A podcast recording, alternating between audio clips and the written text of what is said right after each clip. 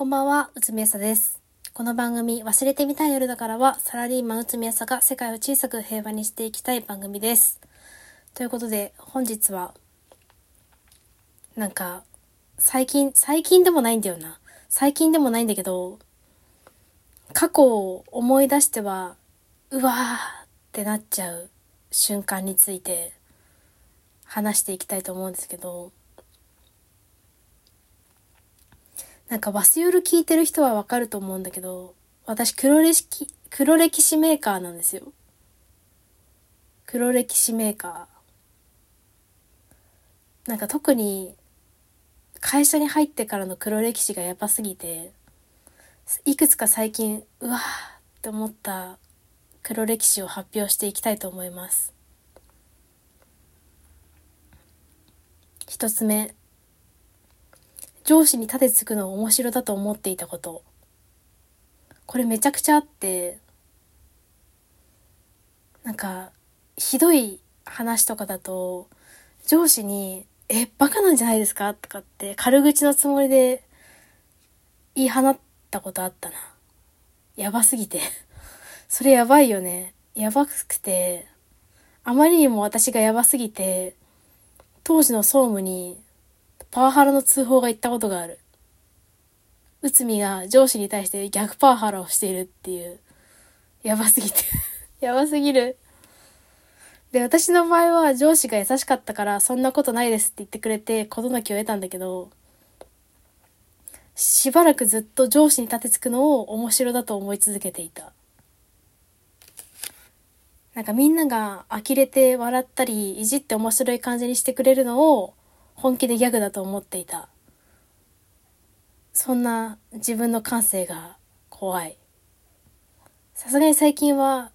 あ、これ面白じゃないなって気づいて、面白とは思ってないんですけど、もう従順に、はい、わかりました、みたいな感じで 言うこと聞いてるけど、しばらくずっとはね、数年間、しばらくずっと上司に立てつくの面白だと思ってた。滑り出し大丈夫かな？みんなつれ、ついてこれてるかな？すごい心配なんだけど。二つ目。なんか、私、社会人1年目から5年半広島にいたんだけど、広島に来て真っ先に不安になったこと、当時新卒ですよ。新卒で、一番最初に不安になったことが、私にふさわしい結婚相手は広島にはいないって 本気で思って、女の先輩とかに相談してたことだね。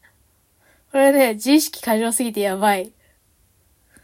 なんか当時、もともとアナウンサー志望ってだけあって、めちゃくちゃ自意識が過剰だったんだよね。これは別にアナウンサーやってる人を自意識過剰な人たちって言ってるわけじゃなくて、アナウンサーになりたいって言ってる奴らに、自意識過剰な奴が多いって言ってるのねここは明確に分けてほしいんだけど、そこの差はね、分かってほしいんだけど、アナウンサーやってる人たちを、あ、自意識過剰な奴らだって思ってるんじゃなくて、アナウンサーになりたいって言ってる奴らの方ね、やってる、アナウンサーになりたいって言ってる奴らの方。そっちに自意識過剰な奴が多いって言ってるんだけど、で、まあ、アナウンサー就活もキー局のインターン通ったりと、そこそこはうまくいったんですよ。で、本試験はやる気なくなってばっくれたんだけど、でそうすると、ちゃんとアナウンサーを目指して挫折したやつが残るんじゃなくて、中途半端にうまくいって、自意識が膨大して、なおかつ挫折してないっていうやばいやつだけが残るんだよね。で、当時、私は細くて可愛いと自分のこと思ってたからね。めっちゃ自分のこと可愛いと思ってたから、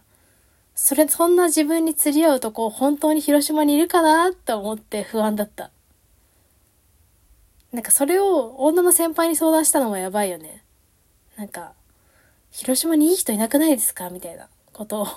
広島の全男を敵に回すような発言を私はしていて、それを聞いた先輩が呆れて、それは私に釣り合うような男の人があってこと？って聞いてきて。質問シンクってて笑ったよね。あ、そうです。とはさすがに言わんかったけど、見透かされる程度にやばかったよねっていう。あと、三つ目が、私の黒歴史ね。給食から復帰した後の自意識の問題ね。これ忘れるにも証拠残ってるんだけど、私に仕事集まってくるのどうして？みたいな感じの回あるんだよね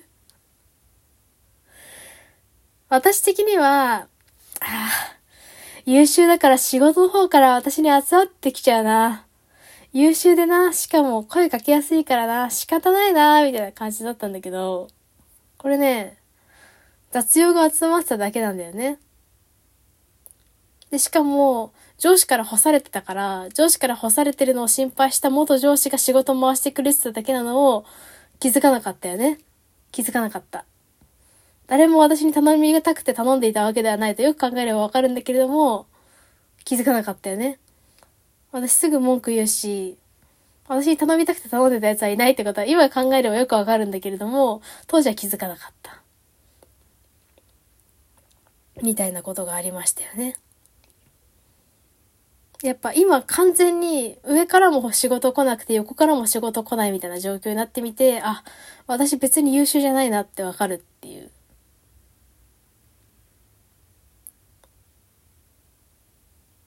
いや、気づかなかったね。気づきませんでした。なんか結婚はさ、運よくいい人とできてよかったけど、なんか仕事はマジでどうにもならないんだがって最近思って、で、なんか転職しようかなとかまた漠然と考えるんだけど、現状上限には全く、条件ね、条件には全く不安ないのね。で、リモートワークでのんびりどころか仕事サボりまくってるのに怒られないし、給料もらえるし、ただなんか文句があるといえば、私という才能？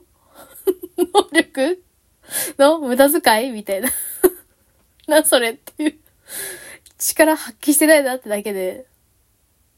でもやる気にも元気にも裏があるから別に環境変えたくもないなっていう。ただ今よりちょっとやりがいあって給料が欲しいという。